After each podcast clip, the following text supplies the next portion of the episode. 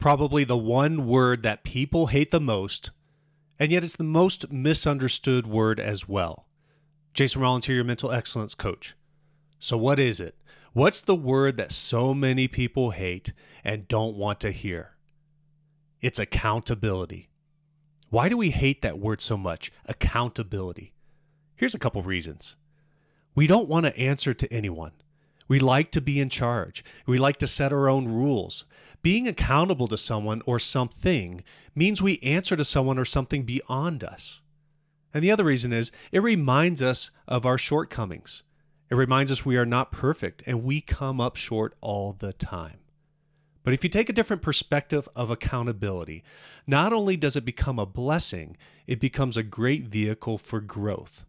And the person who is willing to be held accountable has what is called a growth mindset.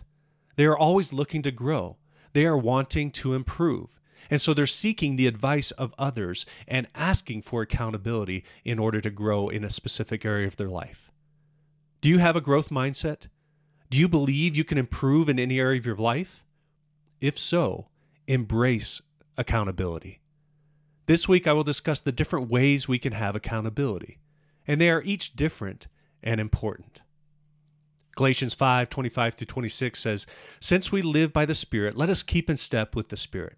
Let us not become conceited, provoking and envying each other.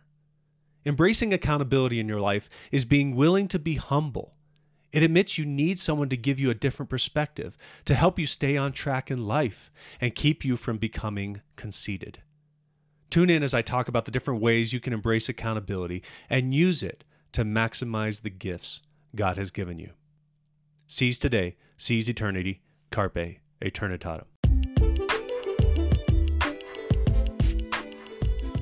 I hope you enjoyed this episode of Holos Mental Excellence, dedicated to helping you glorify God at your peak performance, regardless of the competition, environment, or circumstances. If you enjoy this podcast, be sure to share it with someone you think will enjoy it as well. Make it a great day.